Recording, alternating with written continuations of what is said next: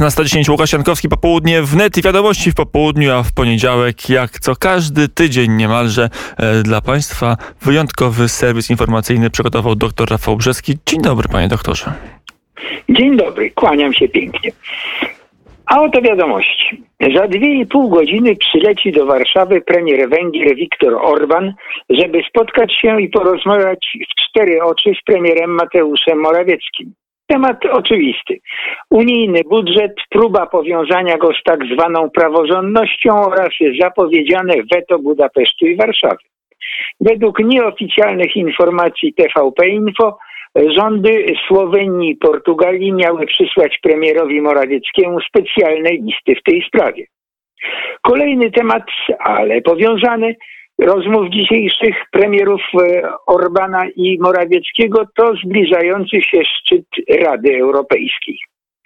Będzie się na nim działo, co do tego to nie ma najmniejszych wątpliwości. Starcie między Budapesztem i Warszawą, a Berlinem i biurokracją Komisji Europejskiej wyszło z fazy niedomówień, sugestii i eufemizmów i przerodziło się w otwartą konfrontację. Dziennik Süddeutsche Zeitung piórem szefa działu zagranicznego Stefana Corneliusa bez ogródek stwierdza, że ambicje zachowania suwerenności przez Polskę i Węgry są śmiertelnym zagrożeniem dla brukselskich elit. Elity bowiem nie mają żadnej demokratycznej legitymacji, a źródłem ich znaczenia i wpływów jest wyłącznie wsparcie berlińskich patronów. Rządy w Warszawie i Budapeszcie wiedzą, że zgoda na mechanizm praworządności to rezygnacja z suwerenności i podpisanie na siebie wyroku śmierci, pisze Cornelius. Tymczasem zrzeczenie się suwerenności to przecież główna idea projektu Unii Europejskiej. Konfrontacja nabiera wymiaru ideologicznego i toczy się w sytuacji podwójnego kryzysu. U schyłku niemieckiej prezydencji i pod koniec kadencji Angeli Merkel. Jest więc testem przetrwania. Polscy i węgierscy populiści i nacjonaliści, jak ich nazywa Cornelius, są w stanie poważnie uszkodzić europejską ideę. Dlatego zwolennicy integracji Unii Europejskiej w jeden organizm muszą decydować się szybko, a tymczasem szerzą się pomysły o Europie rdzeniowej, o nowych jej założeniach, lub kontrolowanym kurczeniu się projektu Unia Europejska. Każdy z tych pomysłów byłby zdaniem niemieckiego komentatora gorzkim finałem koszmaru Trumpa. Tymczasem Polsce i Węgrom wcale się nie spieszy, powiedział Polskiej Agencji Prasowej profesor Przemysław Żurawski-Welgrajewski z Uniwersytetu Łódzkiego. Unijne południe, czyli Portugalia, Hiszpania, Włochy i Grecja, są tak zadłużone, że poza strukturą Unii nie są w stanie nigdzie pożyczyć pieniędzy. Polska ma zadłużenie równe 60% PKB i silną gospodarkę, a więc może swobodnie pożyczać na wolnym rynku. Poza tym my mamy złotówkę, a nie euro. Do tego mamy jeszcze sporo funduszy unijnych z poprzedniej perspektywy budżetowej i możemy nimi dysponować do 2023 roku. Zdesperowanym krajom południa Berlin i Bruksela mogą oczywiście tłumaczyć, że to wina Warszawy i Budapesztu.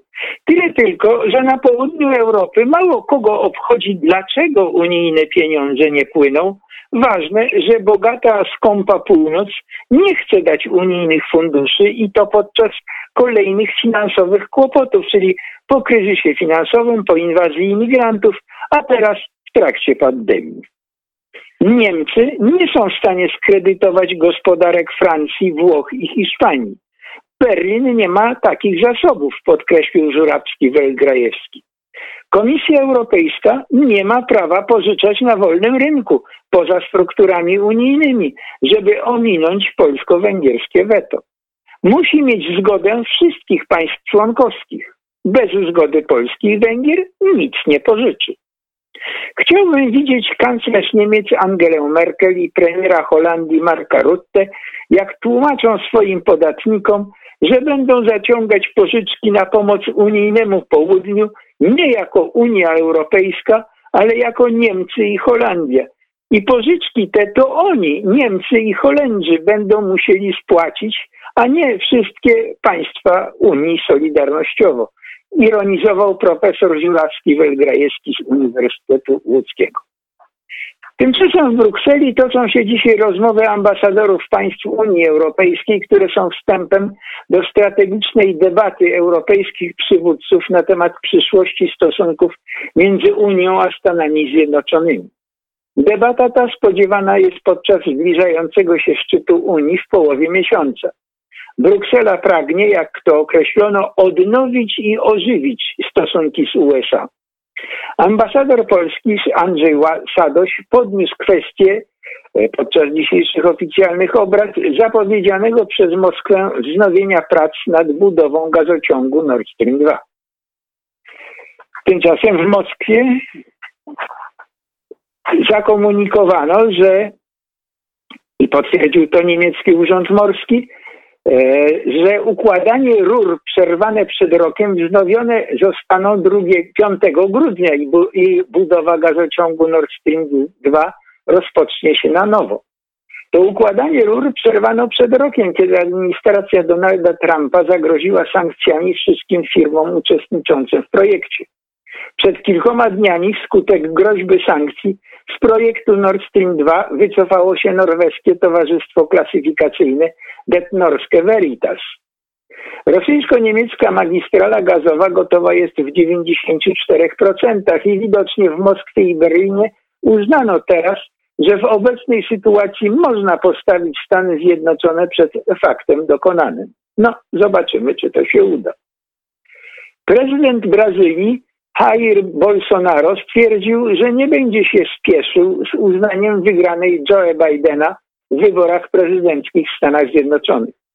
Indagowany przez dziennikarzy Bolsonaro wyjaśnił, że ma swoje źródła informacji, wedle których w USA rzeczywiście doszło do wielu fałszerstw, o czym nikt nie mówi. Trudno więc przesądzać, przesądzać o zwycięstwie któregokolwiek z kandydatów i lepiej trochę poczekać, wyjaśnił Bolsonaro. Mija rok od pierwszych zachorowań na koronawirusa i w chińskich mediach nasila się kampania kwestionowania pochodzenia patogenu z miasta Wuhan. Oficjalna gazeta Komunistycznej Partii Chin, Dziennik Ludowy, stwierdził wprost, cytuję, Wszystkie dostępne dowody sugerują, że koronawirus nie wywodzi się z miasta Wuhan w środkowych Chinach. Inne media powiązane z władzami sugerują, że wirus został zawleczony do Chin na importowanych opakowaniach mrożonych. Były główny epidemiolog Chińskiego Centrum Zwalczania Chorób Zakaźnych Zheng Guang stwierdził, że, cytuję, Wuhan to miejsce, gdzie wirusa wykryto, ale nie, sto, nie skąd się on wywodzi.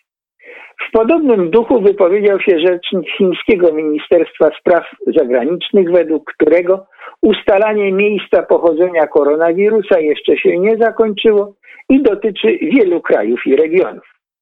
Jak ujawnił londyński dziennik Guardian, Naukowcy chińscy złożyli w redakcji ukazującego się od prawie 100 lat renomowanego pisma medycznego Lancet artykuł naukowy udowadniający, że to nie w Wuhan doszło do pierwszej transmisji koronawirusa z człowieka na człowieka, tylko gdzie indziej, przy czym najbardziej prawdopodobnym miejscem jest według chińskich naukowców subkontynent indyjski. Okazuje się, że koronawirus ojca nie ma. I to już wszystko na dzisiaj. Oczywiście nie wszystko, bo jeszcze przed nami faza rozmowy z panem doktorem, ale to e, za chwilę. Najpierw pogoda. Studia Popołudnia Neta. Pierwszym gościem dr Rafał Brzeski, politolog. Dzień dobry, panie doktorze. Dzień dobry panu. innej roli po raz drugi. No dobrze, to e, chyba jedne nam do omówienia tak naprawdę pozostaje z rzeczy istotnych. To jest wojna o Europę. Wojna może już nie przy użyciu armat, czołgów i dywizji piechoty, ale e, przy pomocy aktów prawnych, e, siły gospodarczej i siły szantażu. No, jakby nie było, zostało to powiedziane. Das ist der Krieg, więc w związku z czym mamy, mamy to, co mamy, mamy wojnę. E, czy my wygramy tę wojnę? No na razie jest duża szansa, że przynajmniej popsujemy plany. Dlaczego? Dlatego, że już. Ale to zanim popsujemy plan, plany, panie doktorze, to opiszmy o co jest ta e, wojna. Każda wojna, wojna ma jakiś swój cel. O a o co, je, o co jest, co, o co może być wojna w Europie? O dominację nad kontynentem. I o to toczy się wojna. O to, czy Niemcy będą e, rządziły e, Europą i czy to Niemcy będą dyktowały, co się dzieje i kto ma co zrobić i jak ma tańczyć, jak Niemcy zagrają, czy też po prostu państwa będą suwerenne i będą kierowały się własną wolą i wynegocjowanymi e, zasadami traktatowymi i że te zasady traktatowe nie będą naruszane i to w bezczelny sposób do tego stopnia, że jeden z polityków stwierdził, że przecież powinni Polacy wiedzieć, że z szulerami się do stołu nie siada. A kto jest przeciwko? Bo jak nas uczy historia przez ostatnie 100 e, lat z okładem, już w zasadzie 100 e, kilkanaście lat, zawsze jest to Anglia, e, dołącza się potem, dołącza się potem Stany Zjednoczone, a od roku 1870 zawsze wrogiem dominacji Niemiec jest Francja. Teraz chyba rozkład sił jest co nieco inny. Teraz rozkład sił jest inaczej. Z punktu widzenia Polski rozkład jest tradycyjny. To znaczy, albo my zostaniemy e, zredukowani do roli niewolników i e, e, zasobu siły roboczej i kraju, który się po prostu łupi, bo w końcu zasadą podstawową wojny, a, jak żeśmy ustalili, to jest wojna, w związku z czym zasadą podstawową wojny jest albo krótkotrwałe opanowanie terenu, złupienie go i porwanie ludności w jasyr, albo długotrwałe opanowanie terenu i wykorzystanie ludności zamieszkującej dany teren do napędzania własnej gospodarki i do bogacenia się e, kraju, który podbił. E, w związku z czym e, w, naszej sytuacji jest to bez zmiany od prawie tysiąca lat czy tam mniej więcej tysiąca lat i my mamy być tym zdominowanym, przed czym się nikt zresztą już w tej chwili e, w Niemczech nie kryje, dlatego tak jak dzisiaj podawałem w e, informacjach, Deutsche Zeitung już, już wyraźnie pisze, że to po prostu jest kwestia, kto, czy e, Polska i Węgry zrezygnują ze swojej suwerenności, czy nie będziemy państwem suwerennym, tylko państwem zniewolonym, i czy też nie. No i teraz jest kwestia, czy pozwolimy na to zniewolenie, czy nie pozwolimy na to zniewolenie. Jak na razie dość nieźle nam idzie i staramy się, żeby nie pozwolić na to zniewolenie, wykorzystując wszelkie możliwe argumenty. Przy czym okazuje się, i to jest najciekawsze, zresztą niby przewidywalne, no ale to miło, że się potwierdza, iż e, Niemcy są w tej chwili wściekłe na Portugalię, ponieważ Portugalia za zamkniętymi drzwiami poparła Warszawę i Budapeszt.